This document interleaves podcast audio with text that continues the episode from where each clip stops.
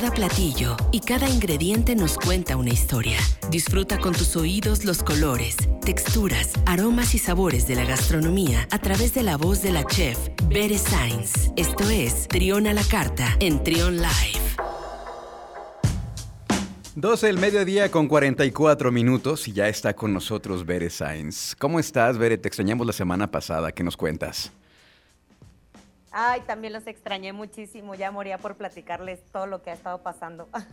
Hay cosas muy interesantes y seguimos con el tema este de lo que está ocurriendo aquí en Guanajuato. Eh, ya platicábamos la última vez acerca de este, este impulso que se le está dando a la producción de vino aquí en la región, pero también el tema de los pueblos mágicos y acaba de ocurrir algo muy interesante. Sí, fíjate que justo en Parque eh, Guanajuato Bicentenario, el 10 y 11 de julio, pues hubo por primera vez los seis pueblos mágicos del estado de Guanajuato reunidos, eh, donde tuvimos pues 32 productores, artesanos y cocineras tradicionales, claro, ¿no? resaltando pues toda esta belleza que tenemos en, en, nuestros pueblos mágicos como tan cercano, ¿no? Que era lo que platicábamos otra vez, Luis, tenemos todo tan cerca y de pronto creemos que nos tenemos que ir al otro lado del charco este, para poder apreciar estas bellezas cuando en realidad las tenemos pues a unas horas de distancia, ¿no? Sí, hay cosas muy padres aquí cerca, una hora, dos horas cuando mucho. Sí pero sí se pueden disfrutar cosas. Y en este evento justamente eso fue, esa era la intención, ¿no? Compartir qué es lo que puedes disfrutar, no nada más de, del lugar, ¿no? El lugar físico, lo que se puede visitar, sino también lo que ahí se produce. Sí, claro, pues, o sea, lo que viene siendo los atractivos naturales, culturales, turísticos, la gastronomía, este, digo, y bueno, ¿no? Vamos a mencionarlos, ¿no? Los, estos seis pueblos mágicos, pues son Yuriria, Salvatierra, Jalpa de Cánovas, Mineral de Pozos, Dolores Hidalgo y Comonfort. Entonces, ahí para que los tengamos bien presentes y nos demos una escapadita o nos demos a la tarea el fin de semana de, pues de cambiar un poco la dinámica, ¿no? Lo padre es que también hubo, hubo bailes pues muy tradicionales, este, de, cada, de cada municipio, pues, ¿no? De cada pueblo mágico.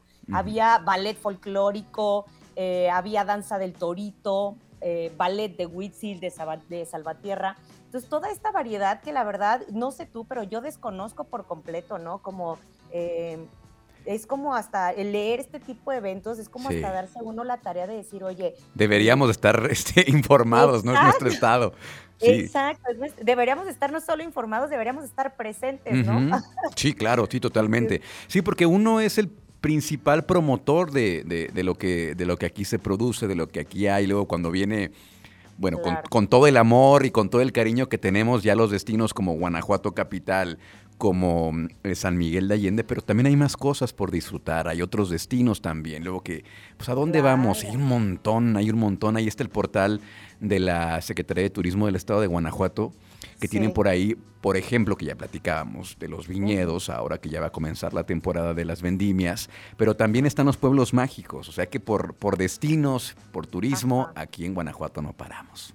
Claro, exacto. Aparte, imagínate qué padre, ¿no? Ir a Comonfort y poder ver la elaboración de molcajetes, ¿no? Vamos, es algo que no se ve todos los días. Ahorita que me dices Comonfort, el otro día este, fui a casa de mis papás y mamá sacó unas tortillas hechas a mano de Comonfort. Que qué bárbaras. No, no, no, deliciosas las tortillas, esas que luego luego se ve que son tortillas, tortillas este hechas a mano, este como, como debe ser la tortilla, sí, claro, sí, como debe ser la tortilla. Hay un montón de cosas y bueno, pues como les decíamos, este, revisar ahí en la página, eh, ahora en verano hay cosas que se ponen muy atractivas para disfrutar con la familia, en pareja, con amigos. Así que pues bueno, ahí está. Hay que presumir nuestro estado, hay que disfrutarlo, hay que visitarlo y hay que promoverlo. El turismo, claro. Bueno, esto finalmente pues es, beneficio para todos los que estamos aquí en el estado, ¿no? Definitivamente, sí. Y pues por otra parte, ¿no? Algo muy icónico que conocemos ya desde siempre, pues son los famosísimos chiles en nogada, ¿no? Que este mm. año se cumplen 200 años. Qué maravilla, los chiles en nogada. Sí, me decías que es tu platillo favorito. Sí, hombre, yo eh, cuando empieza la temporada, yo creo que sí me he hecho varios. hasta, cuando, hasta cuando hay granada, porque sí hay que aprovechar de esto, no hay todo el año. Y el chile en nogada, pues lleva la granada. Entonces cumplen ya 200 años de los chiles en nogada. Sí, 200 años. Eh, pues ahora sí que los municipios pues de ahí del estado de Puebla se reunieron para hacer un festival itinerante, eh, evidentemente, pues en relación a, toda esta festividad de los chiles en nogada, eh, que bueno, bien sabemos que es un platillo colorido, que recuerda los colores del ejército trigarante, entonces, pues que también se sienta el nacionalismo, ¿no? Sí, totalmente, y más este, desde ahora que ya, ya comienza la temporada, pero siempre está el debate, ¿no? El debate si el chile en nogada va capeado o no va capeado. O no va capeado. Yo lo prefiero sin capear. Yo la verdad también. y, yo creo que es como el, como lo hemos hablado, ¿no? A ti cómo te gusta tomar el vino, pues es, o sea, finalmente todos tenemos una cultura familiar de la que de la que venimos, ¿no? Entonces cada quien en su casa lo ha comido de forma distinta y pues todos estamos casados con el chile que preparaba la abuela o la mamá. Entonces, vamos, ¿no? Hay que dejarnos de problemas, sí. Y, este, y más bien, digamos, por qué nos gusta cada, cada una de las preparaciones. Yo creo que ambas pues tienen una experiencia gastronómica distinta, porque pues sí, evidentemente el capeado aporta otro sabor completamente distinto. Entonces, pues lejos de, ponernos a discutir cuál está más bueno, pues que cada quien disfrute el que más le gusta, ¿no? Decía una vez un sommelier, una vez que platicaba, este, pues que el mejor vino es el que te gusta, ¿no? Punto, se acabó. Punto, exacto.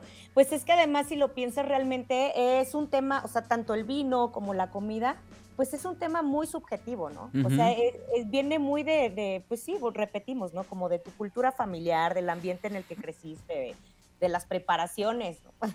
Y ya quedaron atrás aquellos mitos, ¿no? De que las carnes rojas son con el vino tinto, el, los ah, pescados, eso ya, ya es como te, como te guste, como lo disfrutes. Oye, hablando de vinos, este, ¿con qué lo, con qué lo, eh, con qué lo recomendarías el, chile en nogada? A mí, por ejemplo, lo tomo con cerveza, pero si hubiera algún vino de mesa, eh, ¿qué recomendar? ¿Qué sería? Veré. Pues mira, fíjate que justo así lo comenté con, mi hermano aquí en corto, andaba aquí a la mano, un poco ocupado, pero me decía que, fíjate, con un jerez, ¿no? O sea, vamos, la preparación por sí sola lleva un jerez, pero un vino de denominación de origen, pues sí, jerez, un amontillado, este, pero si nos vamos un espumoso de los que podemos conseguir aquí en, tal vez Freixenet, ¿no? Eh, un, un Viña Doña Dolores semiseco estaría espectacular. Eh, y también algún vino rosado, eh, ¿qué te gusta? Puede ser un, mm, un casamadero, ¿no? O sea, algo que tengamos aquí en Porto. Entonces, tiene, la ventaja que tiene, yo creo, es que es muy versátil. Eh, un espumoso no hay pierde, un rosado le va a ir muy bien, ¿no? Porque también pues tiene carne, carne de res, carne de cerdo, ¿qué te digo, no? Sí, y además tienen, bueno, varios, varios este, que saben de estos temas coinciden en que los platillos condimentados van muy bien con las bebidas espumosas, ¿no? Así es. Por lo refrescante de, la, de, la, burbuja, etcétera. Entonces, pues ahí está, ahí están las recomendaciones. Ahí en Villa van a tener también su, su versión del chile en nogada, ¿verdad? Claro vamos a caer. Sí. claro que sí, lo vamos a tener a partir del día de mañana. Yo la verdad siempre soy muy de recetas tradicionales, o sea, de recetas muy clásicas. Me gusta mucho respetar eh, el origen de las mismas. Sí. Entonces va a ser un chile en nogada tradicional, literalmente, ¿no? No hay, no hay ni espumas ni, ni, ni quesos de cabras o cosas que lo modifiquen que yo he unas mezclas espectaculares, pero insisto, mi cocina es mucho más clásica, mucho más tradicional. Entonces los invitamos aquí a que, a que lo prueben. Ay, ay, ay. No, no, no, qué maravilla la temporada de chiles en hogada. Bueno. Pues nada más, eh, creo que sería todo. Eh, Bere, eh, mucho éxito en esta temporada de Chiles en Nogada. Hay que disfrutarlo, hay que pues también disfrutar de estas tradiciones, de estos momentos que solamente pues una vez al año se puede. Y, pues mucho éxito. Acá estaremos escuchándonos la próxima semana. ¿Qué te parece? Ay, claro que sí, Luis, muchísimas gracias. Oye, antes de que te vayas, tus redes sociales, por favor, para que la gente te siga, porque de repente compartes también unas fotografías espectaculares de las cosas que preparan ahí, que nada más te dejan con las, con, con, las ganas y te abren el apetito también. Es la idea, abrir apetito. Sí, claro, pero pero bueno, en Facebook, Instagram y Twitter estamos como arroba Villa Cocina. La mía personal es arroba 9 y como siempre un gusto estar aquí con ustedes. Gracias. muchas gracias Bere, cuídate mucho y la próxima semana acá nos escuchamos. Claro que sí. Escucha Trión, sé diferente.